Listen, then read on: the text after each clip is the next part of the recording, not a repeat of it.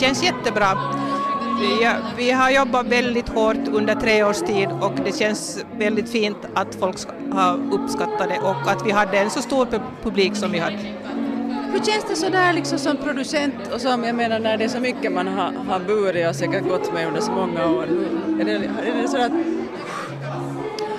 jag koordinerar 400 människor och 900 000 euro och eh, jag måste helt enkelt göra det här bildverket som vi gjorde till slut för att komma ner själv till att nu är det slut och nu är det färdigt.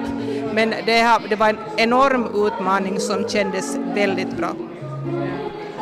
Har det varit svårt ändå att sätta, ska vi säga, någon slags punkt för det eller sådär, avrunda? Mm, ja, boken var nog en punkt och nu är följande punkten att vi kommer att upplösa föreningen och, och det där, eh, vi har alla räkningar betalda och jag är nog ganska stolt över det. Men vad blir ditt nästa projekt? Eh, jag håller på och söker lite här och där eh, och man, så här stora projekt så måste man förbereda förrän man vågar offentliggöra dem men jag kommer att vara producent för medeltida veckoslutet i Raseborg i sommar den 14 och 15 juli så det är mitt följande. Och eh, man ska inte förakta små projekt för de kan vara lika utmanande som stora, kanske nu inte riktigt som okänd soldat men i alla fall. Med inga pansarvagnar? Inga pansarvagnar, det är hästar på medeltida veckoslutet. Hästar från Sverige, från Uppsala. Hurdan är en raseborgare? Personen raseborgare eh, borde eh, vara mera stolt över sin identitet som raseborgare. Varför det?